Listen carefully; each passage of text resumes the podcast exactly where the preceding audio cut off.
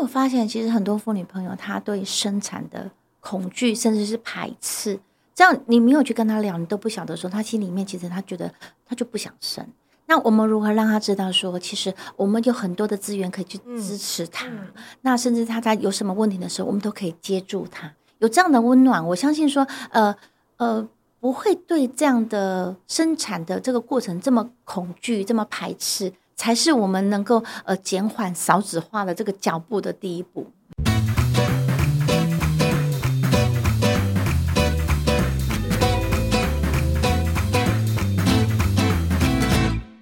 大家好，这里是台湾正花生，我是玉芬，我是威浩。哎、欸，我们今天非常开心，可以邀请到彰化县第一选区，哎、欸，伸港县西和美鹿港福兴秀水的立法委员陈秀宝陈委员，欢迎秀宝委员，欢迎秀宝委员。大家好，我是彰化第一选区立法委员陈秀宝。那陈如刚才其实我很认真在听，你有没有把我的选区讲错？和美深港线西好，鹿港秀水福星，对，我哎、欸，这选区范围也是不小，非常大。就主要是我我一直觉得我的我的地区有点偏乡。所以我都很仔细听人家有没有把我们的乡镇名字有没有讲错，那都讲的是正确的。我我是彰化人，就是对，只是刚好就是因为我是右下角，我是那个田中镇，哎，然后就是左上我们是对角，嘿嘿嘿嘿，就是我我我以前念高中的时候常去鹿港，真的假的？对，就会比较常去。对，但是对，就是我们以前以前要去鹿港会觉得，哎，好像要坐比较久的车，对，要一直转车。对，就是你你去台中可能都没有去鹿港还要。对啊，哦，真的，因为你去交通时你走铁路比较快啊，但是你去鹿港就是要坐。台中还觉得可以直达的感觉，可是你来鹿港，你们那边可能要坐园林客运，然后坐彰化客运的系统，那是两个北彰跟南彰不同的客运系统。对，有人就是这个提要提要选区，我们其实一开始当然都会先要想问问一些比较轻松的，想让就是听众朋友知道说，因为其实彰化的这个美食非常有名嘛，然后委员的选区就是。算台湾很早期开始开发的地方，一府二路三艋舺。对对对，哎、欸，我们本来说要用台语念，哎、欸，你来，护理到沙班港，哎，委员专业的来，没错，对。然后今天就想问说，就是这个在地的秀宝委员，在有没有这个鹿港这边或者是选区里面特别推荐给听众朋友的小吃？其实哈。在鹿港吃小吃，我很难推荐你们吃什么，因为每个都好吃，而且你一直来鹿港，你每次都可以吃到不一样的美食。像其实大家比较耳熟能详，可能是蚵仔煎呐，啊，米线糕。嗯。但是像我们你们讲肉圆，我们在里人讲肉粿。嗯。我觉得我们鹿港的肉肉粿有够好吃，因为呃北斗的是用蒸的，彰化是用炸的。那在呃鹿港处理肉粿，它吃起来是软 Q 的。嗯我自己就觉得说，嗯，百吃不厌。然后还有很多比较，呃，有一些呃呃二代的接手之后，会有些创新。嗯、那不管是黑丸呐，啊，还是说呃鱿鱼羹啊，还是种种，这其实每一样都非常好吃。所以你要说推荐最好吃的，我也还蛮难推荐的。我也很怕说，我推荐了之后，你们都觉得很好吃，大家要去排队。下次去我自己都要排很久。对对对，这个这个是大家的困扰。对对对，尤其台南人也会有这个困扰。其实除了鹿港，我跟你讲，和美有一家那个生炒花枝，嗯，超推荐。对，但是呃，他那个老板他们就只有卖花枝哦，呃，有花枝羹跟生炒花枝，其他没有。但是也是两样而已。排队名店，这个我也推超推荐。所以我们只要 Google 打和美生炒花枝，就会就一定会找到那一家。超赞！因为怎么又推荐了？我就是 那你们跟我讲。我刚才不小心讲出来，已经是排队名店，应该 Google 到。对对对。欢迎各位听众朋友自己 Google 一下，就是大家记得下次去和美要吃生炒花枝。哦，我再推荐一下秀水有个排队汤包，其实它叫秀水汤包，就叫秀水，可是我都叫它排队汤包。它就是一定要排队，对，它也超好吃。地方有很多这种名店，就是在地人。我讲到吃，我就会 对，就是。其实委员看不出来，因为委员很瘦，但看不出来。讲到小吃，真的是信手拈来。没错，嗯。啊，那个，因为之前去之前去鹿港的时候，就是鹿港有很多的古迹，就是我们我们小时候去，其实印象最深刻就是那个。八周有前面那里，就是整整个都是，而且而而且都是铺好的，然后都就是大家可以在那边逛啊，然后有既然既有古迹，然后又有又有又有美食这样子。那想问委员，就是说，诶，像这个，因为因为其实就是我们从小去到大，然后这几年再去的时候，会觉得说，诶，鹿港有一些不一样的改变，然后好像过去的一些文史的景观，好像又有更这几年好像又有翻翻新啊，或者是有。不一样的整体的规划，那逛起来会有不一样的感觉，这样子。因为其实鹿港它是一个古镇哈，两百多年的古镇。那但是呃，时间越久，随时间的推移，当然有一些建筑啊啊，有一些古迹啊，那有一些宫庙，它都会需要一些呃经费的依助来做修复。那我因为我在中央，我在教文委员会，所以我跟文化部这边，我也极力来争取我们遣返入港的计划。这里面不管是对我们比较古老的，像新安宫、嗯、那三山国王庙，还有金门馆。好，都去争取比较多一点的经费，可以来做比较完整的这个修复。我相信说，呃，我们在呃鹿港除了吃美食、做呃访古迹、那拜古庙之外，那同时我们在这个感受到我们这些呃在地的人文，然后在地的这样底蕴哈，同时也也会去感受到说，其实很多东西、很多物就是这样的品相，我们去维护它，我们去珍惜它，那我们去亲近它，去了解说，哦、我们。祖先走过的这些呃很呃足迹，我们身为后代，我们在追寻之外，我们其实对这些呃相关的维护，我们还是要尽一份心力。嗯嗯嗯嗯，我我对委员讲的非常非常有感觉啊，因为他那个是就算是我们跟在地的一些连接，就算我们长大之后都离乡背井，但是回来之后，如果如果说呃不管在外面求学也好，工作也好，回到故乡看到自己的家乡被整理得越来越好，然后看起来。诶，不管是有复兴的感觉也好，或者是整个在各地的台湾台湾的观光客，或是外国的观光客来到我们这个故乡，可以感受到不同的人文景观，那个都是很好的一个体验。其实很多在外地发展的一些呃，就是企业家，他们回到鹿港，他们现在会有惊艳的感觉。啊、因为鹿港它虽然是一个古城，但是我们不能给人家一种很陈旧，然后没有进步的那种，嗯、就是那种。颓废感，那但是呃这几年这样子，我们我觉得说呃经过中央这样子经费的大力的挹注之后，一直都在蜕变，那不失原味，那原保持原有的一个古貌，但是我们可以注入新的元素，我觉得这也是我们应该要去努力的。因为其实我觉得鹿港所代表的，它不只是刚刚威浩有提到，就是呃就是可能大家从小生活的样子，而是鹿港它其实也具体而为的。反映了就是过去台湾是呃台湾历史发展一个非常重要的足迹跟一个非常重要的一个聚落。那其实我们看很多台湾人哈，我们出国旅游去日本，喜欢去哪里？也是喜欢去看那些日本的古城，然后去欧洲也是去看欧洲的古堡。那我们自己是不是？也用同样的心情跟同样重视的方式来看过去台湾历史一路发展以来的足迹，我觉得鹿港就是一个非常重要的根据地。真的，它就是一个开放的博物馆。那其实很多关心呃对这古迹有这样子的研究的一些呃工作者也都跟我说，呃，鹿港不是只有你们鹿港的鹿港。那其实所以关心呃我们呃台湾的发展，他关心我们鹿港的发展的这些呃对这些呃。古迹文物有喜爱的人，他们都同样跟我们鹿港一样喜欢鹿港，热爱鹿港。那所以说，呃，其实我我最这这些年，我看有一些青年哈，他们可以返乡来发展，就是说他们呃现在也有一些古物活化呃老物活化的这些计划，他们可以在这这里面。啊，用他们自己的品牌，然后在地去经营，不管是得到我们在地人的认可，甚至外来的观光客都还会指定说：“哎，听说你们有个怎样的店家，怎样的呃，这样子他们会吸引他们过去。”所以我很鼓励说，呃，年轻人其实如果你们只要是有这样子的呃专场，那你们有这样子的目标，其实不一定要在外面。其实我们鹿港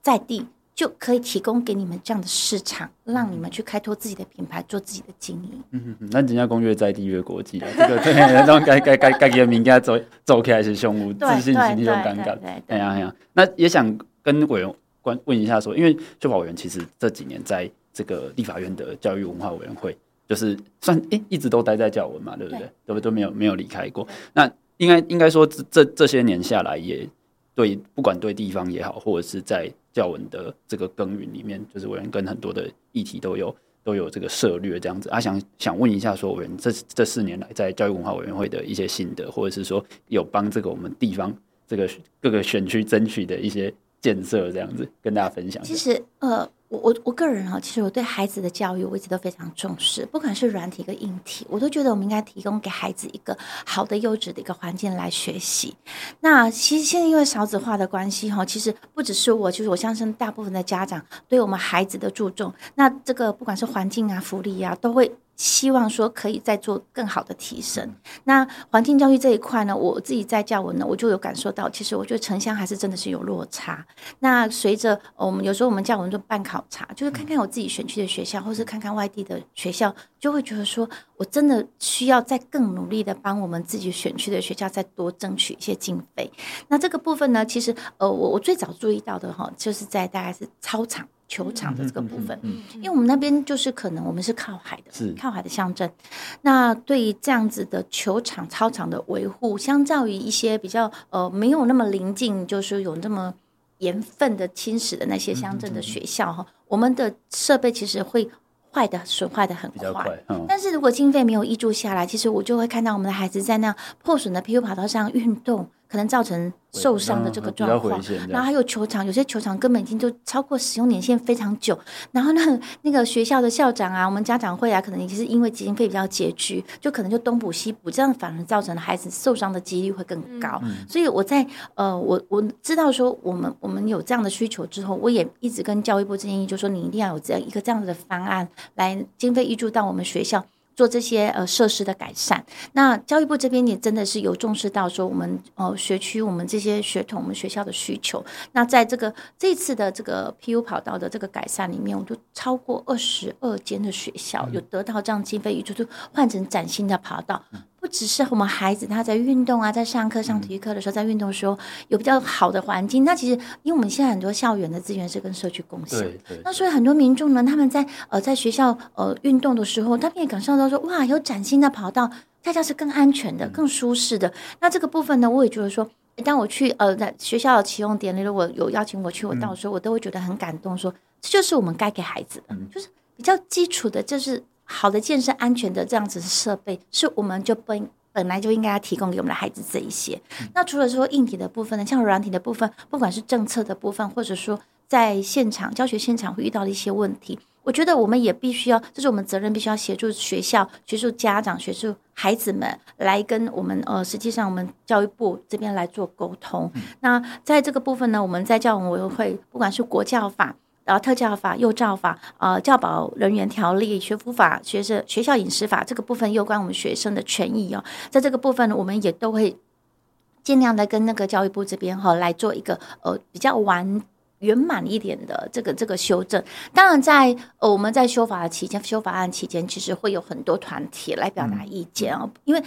常常有时候就是说学校跟教育部，或者说呃学校跟家长。那学生跟家跟学校这边，他们有时候意见是会比较是在两端的，因为因为这是也并不是说对等，就是说以以老师跟学生来讲，本来身份是不一样的。那这个部分我们会希望说能够做一个最圆满的一个协调。那有一个大家都可以接受的一个这样子的方式来修正，就像呃呃国教法跟特教法这个部分，其实，在修的时候，真的接到非常非常多家长意见的反这种反应。那我们也一直以家长跟学生的立场，希望可以就是得到，就是说，哎，我们呃教育部这边能够去理解说，呃，为什么教师端或者说家长端会有这样意见的分歧。那尽量的让整个的法案是可以圆满。其实我们知道，委员在国教法跟幼教法、呃特教法在修法的时候，其实是花费非常多心力。那可是，一般民众可能不太知道，因为我们可能一般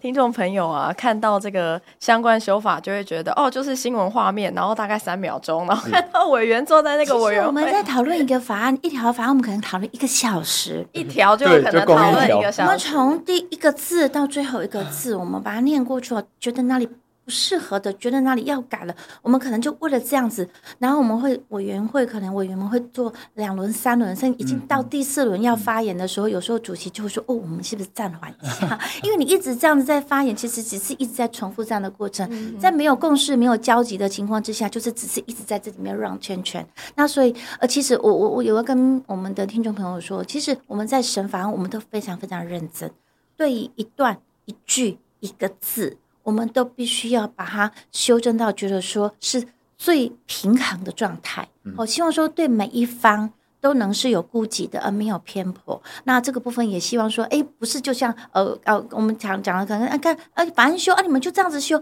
呃，不是多数就一定有这样子的的优势。就是说，我们会希望说，这个是大家都参与的，而且是很多意见都有顾及到的，是最呃。平衡的，不能说圆满，就是最平衡的、嗯、这样的方式，我们去修正它。我其实觉得，因为因为因为委员刚才提到，他修法，它其实是一个就是协商，不管法协商法条条文的内容也好，方向也好，它其实是一个漫长的过程，然后要要经过不一样的团体，然后不同的意见，啊，我们最后到委员会里面再在做讨论的时候，沟通，对，就一直一直在沟通。那这个，因为委员委员作为一个民意代表，一定说会接受到，哎，这个家长或者是团体这边想要往左边走。然后或者是另外一群人也跟委员澄清啊，想要往右边走啊，我们我们我们遇到这种意见相左的时候，委员要怎么来做这个沟通？那委员都怎么办？对啊，其实哦，我我们我们接到，比如说哦哦，不管是家长啊，还是教师团体啊，还是各种团体，他们有意见进来的时候，我第一个我会去先站在他的立场，想说为什么他这样子要求？嗯，为什么他这样子想？他一定有遇到这样的事情，他才会觉得说。我希望你们可以这样，但是在呃教育部的立场，或是在学校的立场，当然他是比如说不管是管理的还是执行的人，嗯、他也一定有他的立场在。嗯、那这个部分，我觉得说我会希望去沟通，而不是只是说呃家长这样希望你就这样子做，嗯、不是教育部你这样子觉得家长你就要接受。嗯、那这个过程要沟通的话，我们跟这些团体，我们也是要不断的讨论。那我们有什么新的进度，或者说呃教育部这边的意见，或者说学校端的意见，我们都会跟这些团体来做一个沟通，因为呃必须要大家是理解的，我理解说为什么这样子，然后呃你说让他去接受，他才有办法说换换位思考，就换一个说，如果我是学生，如果我是家长，或者我是老师，我为什么这样想？我为什么这样子做？所以说，嗯，我才会说，我们其实要要一个一个法案的这个这个在讨论这个过程里面会很漫长。包括我们跟同事之间，哦，都也要讨论，会有不一样的意见。对对对对，因为每个委员他的选区的状况不一样啊，那他他的选区所反映上来的意见，可能在我的选区不见得有遇到。嗯、那在我的选区这样子的做法，不见在他的选区是适用的。用对，所以真的必须经过非常长时间大家的讨论，充分的，就是各界各方的意见都进来了之后，才能有个平衡的状态。哇，听委员这样讲，就是希望各位听众朋友可以了解说，其实 修法是一门专业，对，对，对，不容易。就是你要不要投出很多的心力在里面去把它做到好？嗯，刚刚委员讲的，包含国教法、包含特教法，其实都不是容易修的法律，对，尤其是跟教育相关的，过的层面很广，对，对，所以真的是一路走来，真的是委员辛苦了。这这也对我来讲，我觉得说我能够有这样的机会，就是说为。各界来表达声音的人为他们发声、嗯、啊，代表他们在呃，就是在修法案的这个期间来为他们去表达说，哎，有一个这样的声音在，我我会觉得说我能有这样的机会为大家发声，我也觉得说我是很幸运的，因为有些声音如果没有出来，我们都不会去知道说，哎，有哪里有问题，对对。嗯那其实，呃，我自己非常钦佩委员，或者说欣赏委员一件事情是，呃，委员其实大概从两三年前就在关注，比如说。呃，孕产相关的议题或产后忧郁这样子的议题，那其实我们看到就是，呃，委员非常关注少子化议题，提到说，哎，最近大家只要提到台湾少子化，就会说这个是国安危机。那最近都在讨论说，为什么年轻人不不生小孩？比如说会讨论经济条件呢，讨论居住空间的状况。不过，也有人在说，诶，有些成功的女性，她就算在经济条件许可，那这个生活的呃状况跟生活水准也许可的情况下，也不一定会愿意生养小孩，还是不愿意生。委员怎么看这件事情？生育其实，我觉得我我觉得大家看待生育这件事情，在从前啊，就觉得说，诶，那你结婚啦，那你当一个太太，然后那你就是应该很快当妈妈。那其实我觉得生育生育不应该只是呃。女人的事情，那生一个孩子不是只是说你怀孕把它生出来。其实现在我觉得年轻人会考虑到比较大多的部分，就是如何养育。哦，生不是问题，那怎么养？那在这个养育跟教育的过程里面，因为我们现在都是双薪家庭，那所以说面对工作，然后面对环境，然后再面对一个孩子的出生，我会觉得说，可能呃，对呃一个呃，身为女性来讲，我能感受到说，诶，那这样的压力其实对女性来讲是。相对比较大的，但这是在过去，过去过去的年代都会觉得说，那那妈妈就是应该要照顾小孩，嗯、你应该把小孩照顾好。所谓的男主外女主内。而且我觉得说，我我我发现有一件事情，就是我们女性在怀孕的过程里面，我们很多都会跟她说，你要怎么养胎哦，你你吃什么对胎儿好啊？你要听音乐对胎儿发育好。但是我说想说，那最根本的问题。其实要胎儿好，要孩子好，其实妈妈应该要好，就是要对妈妈好。对对，但是有时候，有时候我就会觉得，好像在这一块，我们好像是忽略到他了，就觉得我们直接就说，哎，孩子要好，要把他养得好。但其实我觉得最根本的是，应该应该先把妈妈照顾好。我我记得我我在呃。比较年轻的时候，因为我我小孩刚出生的时候，会跟很多妈妈、新手妈妈来讨论呐、那我我听到一个最感动的一个说法，就是说，啊、呃，他小孩出生之后，他先生告诉他说，我都不知道怎么照顾 baby。那后来呢，他们沟通之后，他们有个共识，他他就跟他先生说，好，那我来照顾 baby，那你把我照顾好。哦，你把我照顾好了，我就可以好好的照顾孩子。我就觉得有这样的共识也是很好，因为可能也许呃，爸爸他们觉得说，哎，那么小一个南宫昂昂又有这么软软的一个小孩，他可能顾不好。那好吧，那你就至少把这个产妇照顾好，那让这个产妇有比较好一点的状态，她来面对这个新生儿。我想这也是可以很多新手爸爸可以做的一个部分。当然，现在也很多爸爸很愿意投入啊，就是我看很多爸爸可以帮很。很很小很幼的孩子洗澡，他们也愿意去学习。那我有觉得有这样子的一个共识呢，我们一个家庭来孕育孩子，不会把所有的责任都是在妈妈的身上。我想也会让一些呃女性会比较愿意在觉得去考虑说，生养孩子可能没有那么难。嗯，因为其实现在很多女性在呃讨论到生育，那刚刚其实我觉得委员非常厉害，就是呃现在对于很多女性，至少我自己身边。呃，看到观察到的情况是说，呃，她当然不是生了就好，更重要的是之后的教养。尤其现在教养书超级多，五花八门，然后这些资讯爆炸，其实都会造成大家 某种程度会一直担心自己要。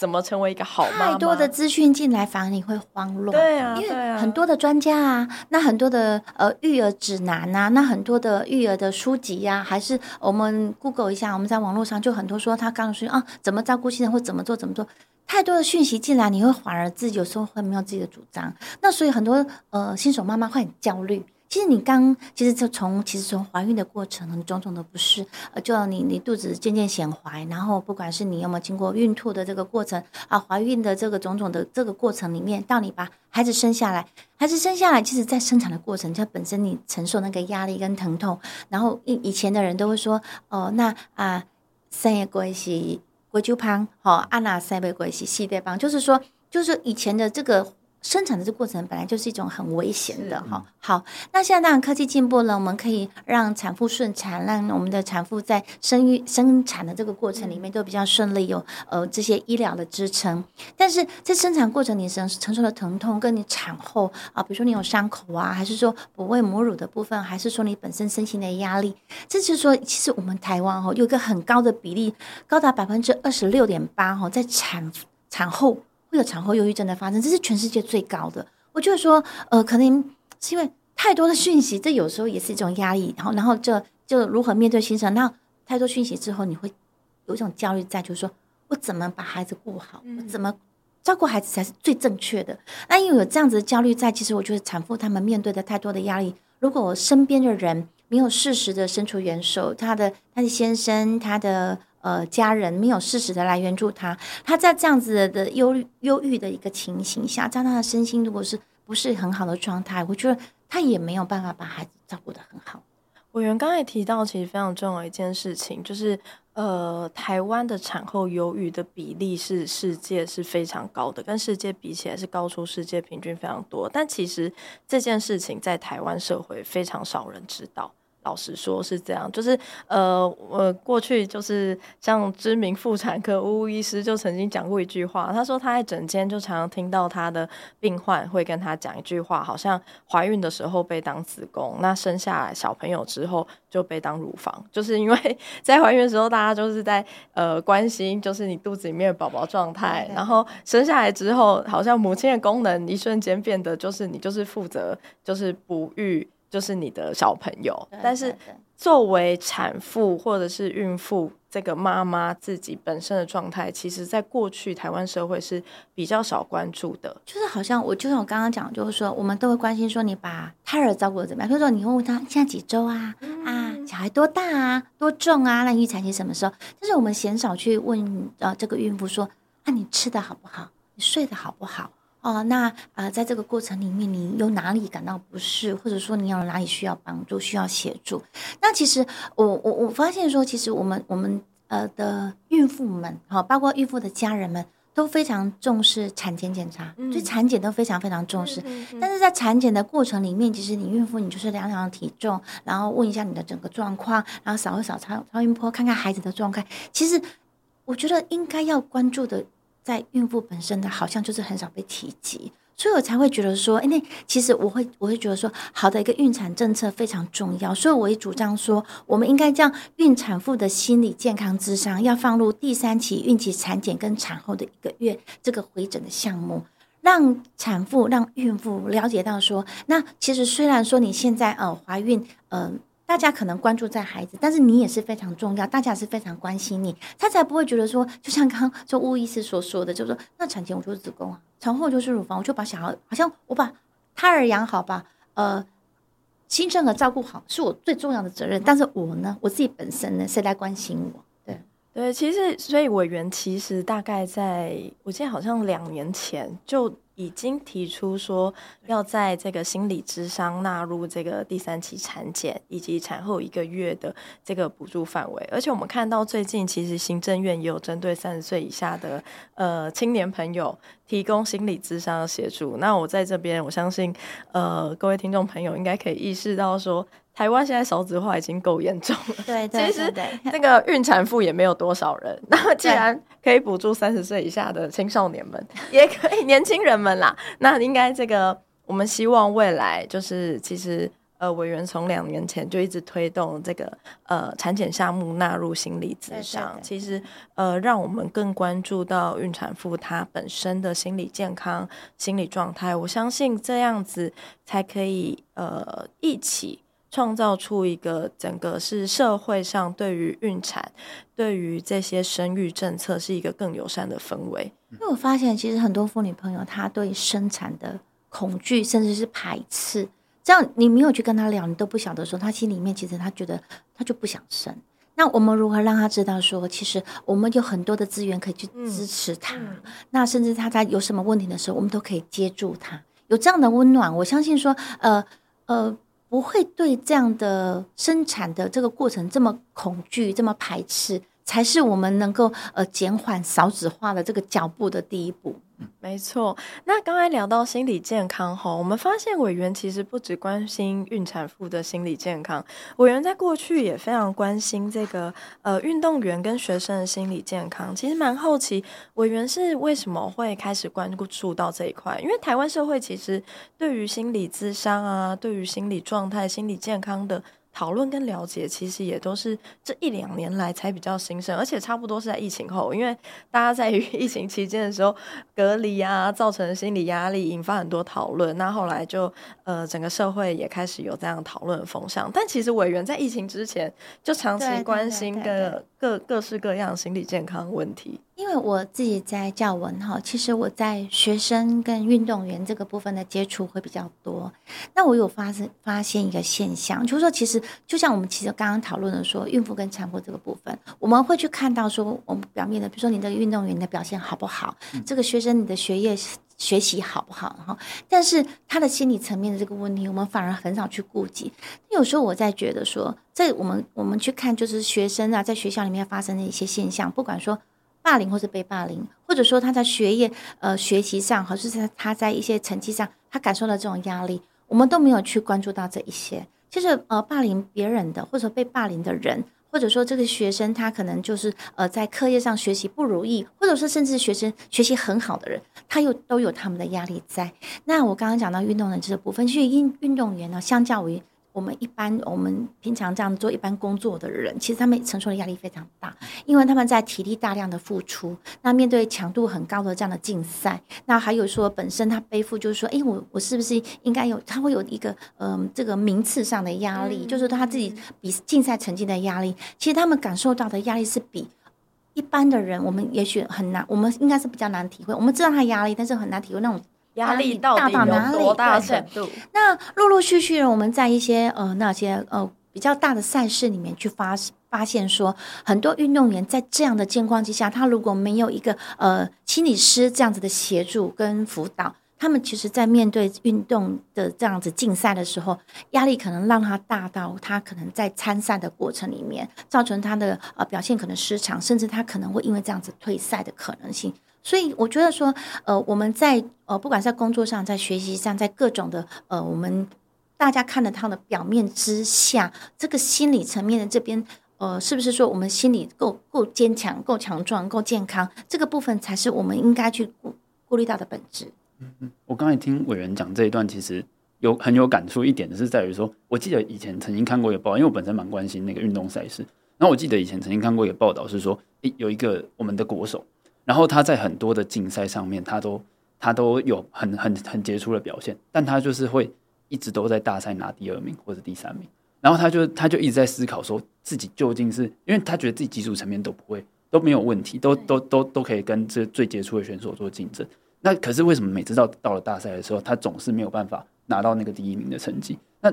我我刚才听伟人在讲，我觉得我就思考到说，哎，会不会其实运动员他们在不管是竞技状态也好，训练的那个高压过程当中，他很需要这个心理方面的资源的挹注。对，因为我们之前看像那个。那个日本网球选手大大阪直美啊，对，他在他在那个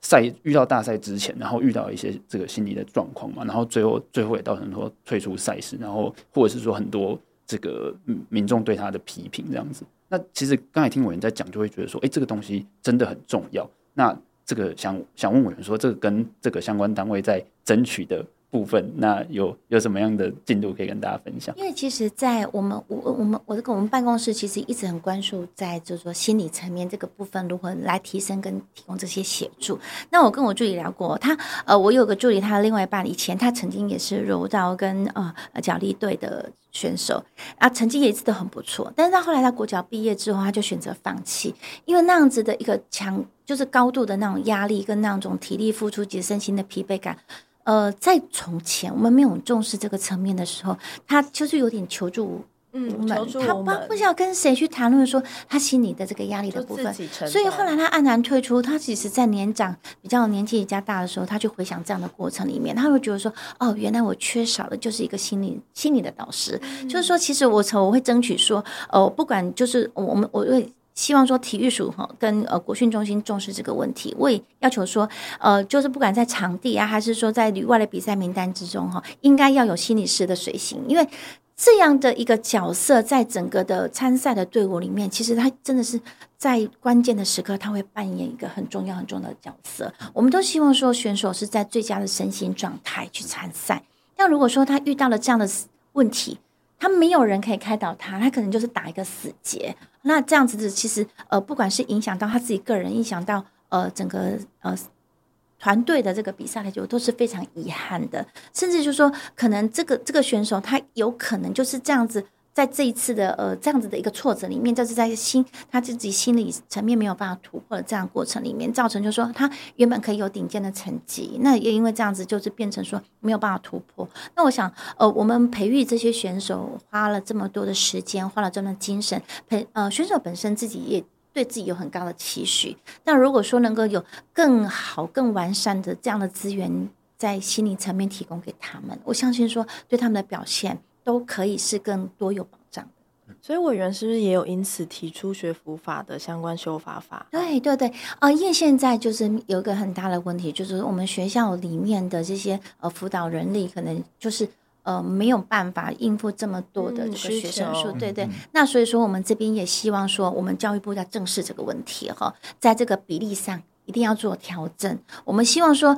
不管说说我们多有更多的管道，呃，让学生他觉得有。呃，需要学协助的时候，他就可以有这样的管道去呃找到自己可以还帮助自己的人之外呢，我刚刚讲的就是在这个人力的比例上，这一定要提升。我相信说，因为现在的孩子跟我们过去比较不一样，就是这科技是很进步的，时代很进步，那他们所学习的、所面对的压力跟挑战是不同于在我们我们过去的那个小时候比较单纯的。那他们面对这样多元的学习，那呃种种的竞争，那其实我觉得他们会遇到一些。心理上的问题会比我们从前还要复杂，也还要多。那如果可以适时的让他们有这样的管道，有这样的人来协助他们，我相信说，呃，这样子不，我刚刚提到的话，不管是霸凌或是被霸凌的事件，还有说这次学生忧郁，他会呃导致学习情况不好，甚至说选择呃轻生这样子的。这样子激偏激的手段都应该都会降低很多。嗯哼哼哼哼。那其实委员刚刚有提到说，哈，现在的学生。呃，跟我们过去成长的呃时候其实不太一样，包含现在很多社会文化也都在改变，日新月异。那其实我们发现哈，委员一直以来都非常关心女性权益，而且也非常支持月经平权议题。像月经平权，其实就是一个可能过去我们殊难想象说，哎，现在呃有一个叫做月经平权的议题，因为过去月经是一件不被。谈论的存在，隐晦的，对他好像很私人，就是对他明明就是一个很正常的生理现象，但是这件事情很好玩，是在过去好像变成一个不应该被谈论存在，有点像是一种社会禁忌。像过去我们也会听到一些庙宇习俗啊，说哎，如果你经起来，你不可以进庙宇啊，好像就是你经起来就是比较。脏，或者是嗯，你处在一种嗯不不应该去去拜拜的状态。那我们过去也都会称呼月经是那个，或者说呃称呼我们的这个生理用品是苹果面包。但是呃，委员在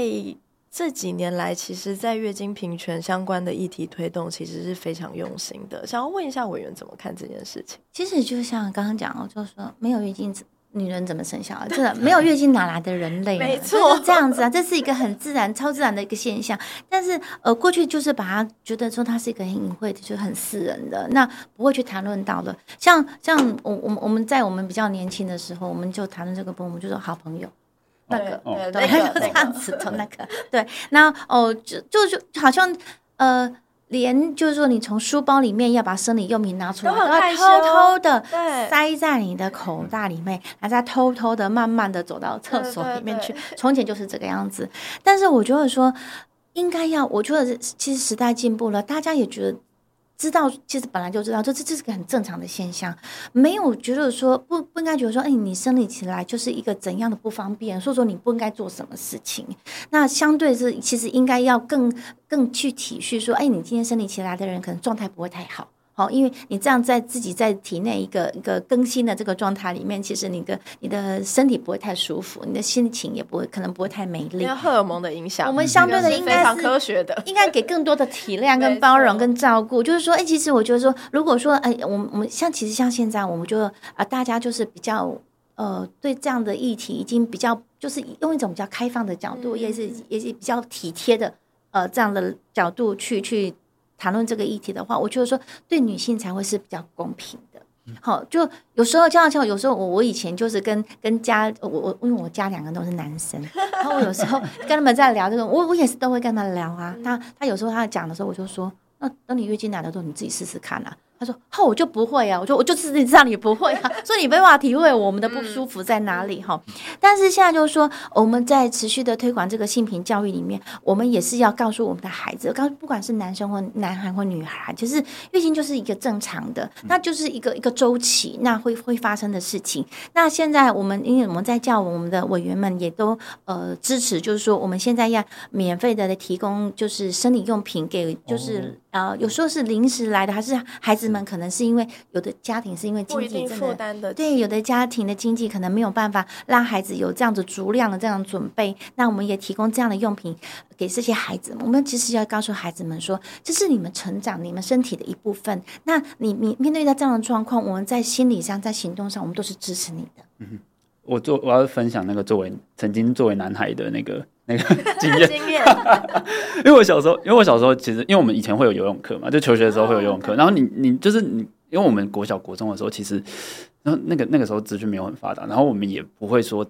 在在老师的不管健康教育课，因为我印象很深刻，是我国中的健康教育。的老师就是在讲生殖器的那一页，他直接翻过去，直接跳过去。对，然后我们问说：“哎，老师，那那一页为什么不讲？”老师也不会，老师就打哈哈。对，他就打哈哈 带过去。然后，然后我们知道我们同同学就是男生都很就比较皮。那以以前有游泳课嘛，然后就会有同学不能，女生的同学不能下水。那我们问老师，老师也不会跟我们说他们他他的状况，特殊的状况。哎，你有你你老公怎么呃，他他身体不舒服什么？然后我们就想说，哎，他是不是在逃避上游泳课，或是不喜欢游泳？然后后来后来长大才知道说，哎，他可能是生理期来，对，就是就是没有办法，对对对。然后到我长大之后，会帮那个伴侣买生理用品。那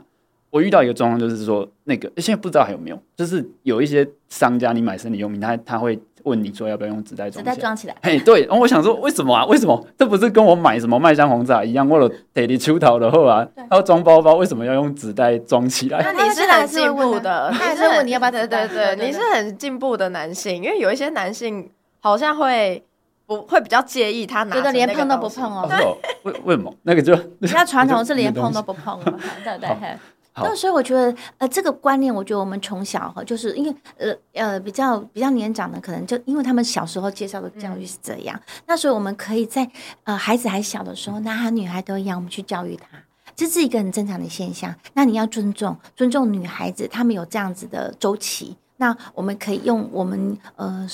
就是比较体贴的角度去协助他们。我觉得说，对正确的这样的观念给孩子，他才会有一个正确的对待。异性跟对待自己的一个态度。嗯，我今天听下来，真的就是觉得委员是一个很很温暖，然后 很很温暖的妈妈。对对，就是就是。你知道我跟孩子什么都能聊，我跟我这种感觉真的，我觉得很羡慕哎，很厉害，呃，很想请教委员如何教养哇。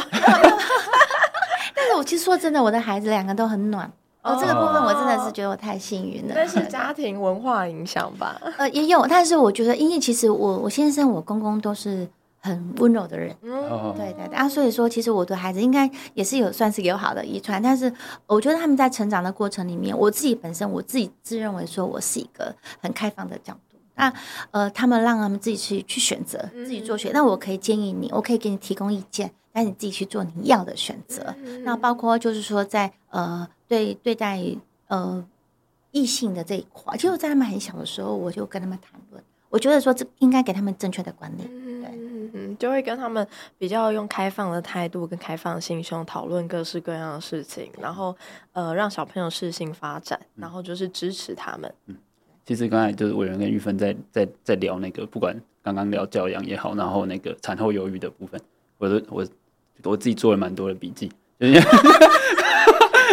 觉得说好像要做好准备，因为我真的会就是会会有会有会有那种担忧，说就是还还没有生小孩了，但是会觉得说，哎、欸，自己不管对照顾伴侣也好，或者是呃未来带小孩，会不会说，哎、欸，因为我真的你有点你你也不知道，你就是自己这，因为你还没有遇到的时候，你就会不知道要 就很慌张，对对对。然后我就会觉得说，哎、欸，如果有更多的资源，然后或者是说，呃，像委员在委员会关心的很多的事情，然后可以让整个支持系统做得更好，然后不管对产妇要对小孩的。那个帮助都有提升上来的话，那我们自己会比较相对比较放心。如果我们资讯接触的真的，我们我们一直很希望说说，不管是说哦呃男性，你们愿意支持女性来在生育的这一块，或者教养孩子的这一块，我们都很希望让你们去感受到说哦，不是很无助的。嗯，我们有随时有这样的资源，有这样的资讯。都可以去支持你们愿意生养这样的孩子。嗯、我希望有这样的感觉，就是让你们不会觉得说啊，那我现在怎么办？我怎么就觉得很慌啊？啊，我可以有什么？真的会很会有什么？真的会很慌。我觉得这是一个这是很重要的人生阶段学习的过程。那委员其实因为在教文委员会，就是关注的其实也不止刚刚，因为刚才委员信手拈来，从这个学校教育建设啦，然后整个各项法案的修正，然后到我们这个这个生理用品的这个关注，或是女性的关注，那其实。委员还有很关注一点，就是我刚刚早上在听委员在咨询科技部长的时候，其实也有提到相关的议题，就是我们的，因为大家都说现在台积电或者是这个半导体业是台湾的护国神山，那台湾半导体产业在世界发展上面也是相当具有重要的这个战略地位，它是在算是一个很重要的战略型产业啦。那只是说，因为我会很好奇说。委员为什么会在教文委员会特别去关心科技人才的部分？像早上才问到说，哎、欸，我们这个海外前进基地要怎么去吸引优秀人才？这样子，对，委员为什么会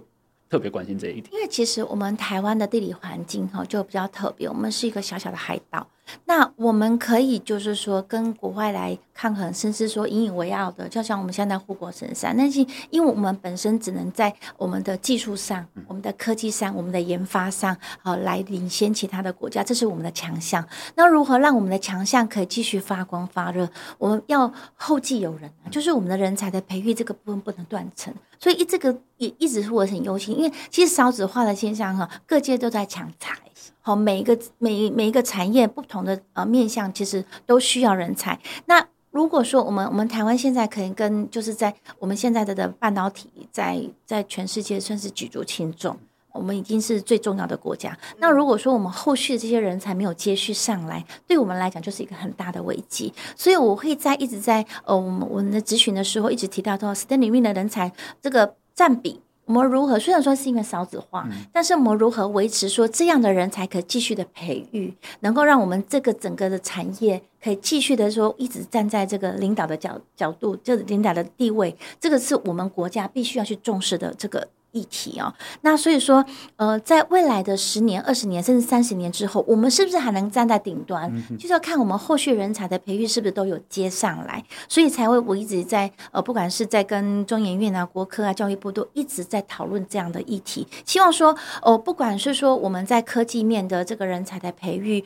或者说其他相关的部分，我们如果说我们自己就是因为少子化，我们的人有缺的话，我们怎样去吸引国外的人才愿意来我们台湾？跟我们一起努力。是是是，我这个听起来是个非常长远的规划，就是因为我们我们现在既既既呃面前就是面对到少子化的问题啊，所以说整个长远的规划要把它把它先做起来。对对对，就这个长远的规划非常重要。嗯嗯嗯嗯。那委员在跟那个。各个部会的长官们互动或者是咨询的时候，来得到什么样的回应？其实我觉得说，其实对他们来讲，他们比我们更专业，他们也知道说人才的培育这一块不能中断。那如何接续？像我今天早上也问了一下，说呃，有一点点觉得研研就是这我们科研人才就是年纪有点偏高，这个我不是对年龄的歧视，绝对不是哈，只是说担心说，哎，这样的年龄层到往下的时候，好像比较年轻的这些没有接上来。那怎么办？可以怎么办？那当然就是说，也希望说我们这个国外揽才的这一部分呢，我们可以有更多的友善的一些政策，来让呃一些呃国外的人才也看中我们台湾这样子有一个这样的技术，有这样子的一个呃，我们就是我们在半导体这个领先的位置，也愿意说一起来跟我们大家一起努力。所以我觉得呃有一个友善的一个呃他们来台的诱因。哦，很重要。嗯哼哼哼，我听到委员讲 这些、这些、这些这个领域，不管不管你产业的未来也好，科技的人才或者是研究研究的人才，怎么样把它衔接上来，算非常的信手拈来。但是其实委员这是那个这这四年是第一任的立委任期嘛，对不对？在在这这之前都是在那个彰化县议会，对对，就然后当从二零一零年开始。就是当选县议员之后，就一直在议会服务这样子。那从这个想问一下委员的这个心路历程啊，从这个地方议员到中央进了国会，那你同时也有地方选区要顾嘛？然后像委员在这个教委员会也关心非常多，就是全国性的，这甚至是扩及海外的一些政策这样子。那委员自己的这个，就跟大家。其实，在议会跟在立法院差别是非常大。我们在我们在当议员的时候，你就是监督彰化县政府，把预算、把执行、把一些呃相关地方的基层的一些这些做好。但是到了立院之后，我们关心的不只是说，呃，这个你预算有执执行到到怎样的成效。就整个政策的拟定，然后整个是呃跟地方我们经费这个部分，还是说我刚刚讲的，就是说呃除了说呃预算之外，你你如果去编列这个预算，编列的有没有到位？然后在每个执行面，然后我们还要反映地方的声音，然后就是有些呃我民意代表的的的重，就是所谓民意代表，就是我们我们我们所。表达就是民意。那在地方所表达的声音，我必须要确实传达到中央。那中央的政策在推行的时候，跟地方在执行面有落差的时候，我们如何去做协调？那如何去做沟通？我觉得这就是我们我们的责任。那这个差别真的非常大，不只是说从呃一个彰化县到哦，我就是到立法院这样。其实呃，刚刚提到就是说，其实不管是我们自己国内的，其实有一些海外的。我们自己的我们自己的台胞在在海外发展遇到一些问题，那这个部分跟我们自己呃国内的问题来做联动的话，其实都是我们必须要去协助的。嗯，委员守备范围也是很广，感觉会接触到一些，就不只是彰化县 或是台湾，会接触到国外。虽然我在教文哦，但是其实民众呃需要我们协助的问题。不会只有在教育文化委员会，对对对对对对对。所以其实其他七个委员会也常常要跑，对不对？对啊，对对，有一些不管在经济方面的啦，还是说在农业方面的，因为其实，在我们彰化县，我们是工业大县，我们也是农业大县，还是会遇到这样的问题。那还有，因为我我的呃服务的我的选区里面还有靠海，哦，我除了农民，我有渔民。哦，所以这个部分我们要去协助的地方其实很多，非常多，非常广。嗯、那想要问一下，呃，我相信秀宝委员也是一个过来人，他嗯，应该说你在这条路上是我们很多年轻女性的前辈。想要问一下秀宝委员，如果想要给我们这些年轻女性或者是女性的政治工作者一些建议的话，就委员会分享什么建议？其实我觉得，身为女性，你在你的工作，不管是哪一种工作，你必须面临到家庭跟工作之间的抉择，真的是非常可惜的。因为我发现说，其实在，呃工作上，其实很多女性其实在表现都非常的杰出，但是你因为家庭、因为育儿或者因为种种的因素，你必须放弃你热爱的工作，或者说你很专长的工作，这真的是非常的遗憾，也非常可惜。那当然，呃，我我其实。从最最早我们刚刚聊的那些议题里面哈，就是说，也许呃一般的家庭都会觉得说，那如果小孩没有人带的，没有人照顾的话，妈妈就应该应该在家里面带小孩。那或者说，呃，其实我也遇到过蛮多的家庭是妈妈在工作。哦，女性在工作，但是爸爸在家里面带小孩也有。但是这样子的一个家庭，变成你自己本身，你的、你的、你的心理要变成心理建设的很好，嗯、因为你会面对很多人奇怪的压力。对对对对。那当然，我自己在这样子的，我我刚刚讲说我是比较幸运，刚刚分享的例子里面讲我比较幸运。但是这样，比如说我的孩子，呃，他们在从小求学的阶段里面，我都跟他们说，你的运动会我一定会到。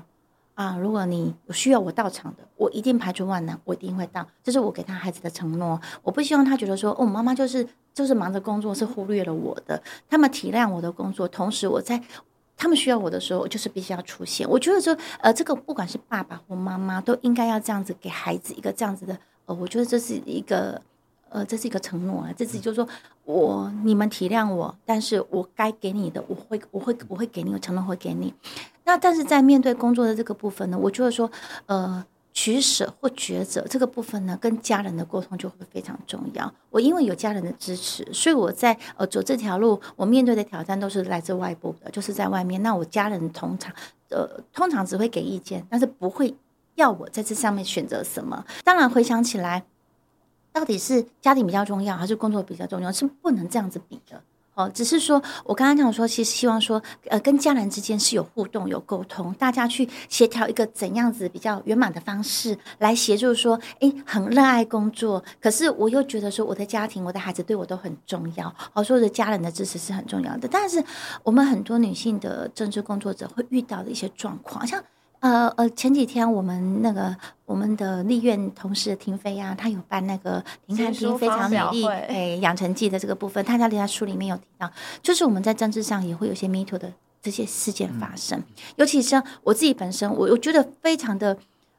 我有我每次选举，我说我我很感谢我公我婆婆跟我先生，我每次到选举的时候，就会有人拿这些议题来讨论，他们就觉得说，哎，我昨天一天到晚在那边做服务，我是不是家庭关系不好？甚至因为我婆婆是很传统的，在菜市场哦卖卖菜的这样子一个小摊贩，那也很多人甚至会跑去问我婆婆，他说哦，听说啊，她都整天在外面做服务工作，啊，听说家庭关系不好哦，或者说怎么样，我婆婆非常非常的困扰。我觉得说这样是伤害到我的家庭。那我婆婆也也都，我觉得，所以我婆婆真的很伟大。她在这样状况之下，她还是都支持我。她不会因为这样子，别人就是有这样子不正确的、不正当的质疑，嗯嗯、好，她来告诉我说，你是不是不要从事这样的工作？她都没有，她只是告诉我说，我、哦、今天又有人来问我什么什么什么。我就觉得说，这样的人其实是真的还蛮可恶的。因为我一直觉得我很认真的在我的工作上，我的我的岗位上，我该做的尽责的，不管在预算的争取服务。呃，就是服务案件的服务，还是说我们整个在啊、呃、地方就是做这个协调跟沟通，我都很认真的在呃我的工作上投入。但是可能是我的对手，可能是我们其他的呃不同的阵营，他们每每次到选举都会发生这样的状况。我还发生，我我我我回去都跟我先生讨论，我还跟他说。哎、我今天听到的版本是什么？他还跟我说：“哦，啊，那我的不同版本，我的版本要更新。”就这样，我我现在已经在我们在我们家已经面对这样子的呃诽谤，这样子的不实不实的这样子的传言，我们已经到了有点免疫。嗯、可是有时候还是拿出来讨论一下说，说哦，我们现在听到怎样？但我会觉得说，这对我们嗯、呃、女性的政治工作者是非常不公平。因为我们一样的很认真在我们的岗位上付出，我们也同时希望说把我们的家人、把家、我们的家庭都兼顾好。但是是因为在竞争的这个立场上不一样，就制造出这样子不实的言论来伤害到我，伤害到我的家人，我觉得这是非常的不公平。所以说我我我会给一些呃要从事这样的工作的呃一些女性朋友的建议，就是说还是要强调跟家人的沟通要做好。只要家人是呃愿意支持你、愿意听你的，我相信说我们有这样子强有力的后盾，我们面对怎样的挫折，我们都不会觉得那是困难。哇，真的听了觉得很沉重，因为因为我们今天这样子聊下来，然后平常跟看委员在立法立法院的表现，就知道说委员不止专业，而且是就是今天今天真的实际上感觉到是一个非常温暖的人。那连委员这么温暖的政治人物，都要在地方遭受这种恶质的传言的攻击，真的很恶质。对啊，就是我们政治文化没有没有没有往前走啊。有时候说透过不管在选举选举选举，其实那那常常说民主嘉年华，然后如果说要用到说。必须用一些谣言啊，不实的，不管还有还有比较比较再差一点，去拍报或干嘛的，去去攻击自己的对手。我们在我们的选区发黑函还蛮常见的，但是我我我以我自己从政一路以来，其实我不说对手怎么样，嗯、我只强调我的好，嗯、我只强调说我能做的，我愿意做的，我做得到的，我希望提供给大家的服务到哪里。嗯嗯嗯。其实蛮佩服委员这个坚强的心智，应该这样讲，因为呃，委员刚刚提到说这个呃会被抨击说啊，是不是做个女性，然后每天几乎可能呃所有时间都。呃，放在工作上面，我因为工作所需，必须要去呃花费非常大量的时间来把工作，尤其是作为一个民意代表，该尽的职责尽好，或尽到一个自己觉得诶应该要尽的程度的时候，他其实呃委员同时面对的就是呃刚刚讲的呃会有一些传言。或一些版本不同的说法啊，甚至直接去问你婆婆说：“那你在家庭方面的情况？”其实这样的情况。是很少发生在男性身上，就男性不会面对到一样的事。对对对，所以是这还蛮不公平的。只有女性的政治工作者才会被检视说：“哎，那你花了多少比例在家庭？”但今天我们难道有用同样标准、同样问题去问所有男性的政治工作者说：“哎，那你花了多少时间在家庭吗？”其实没有。所以呃，我相信呃，委员刚刚其实也提到他呃，希望未来不论是在呃家庭生活或者是工作职责上面的选择，对于女性来说，她不应该要是一个呃两难之间的选择，而是我们政府或者说我们的呃制度，我们社会怎么样去营造出一个让女性可以不用再面对这样所谓两难抉择，而是说今天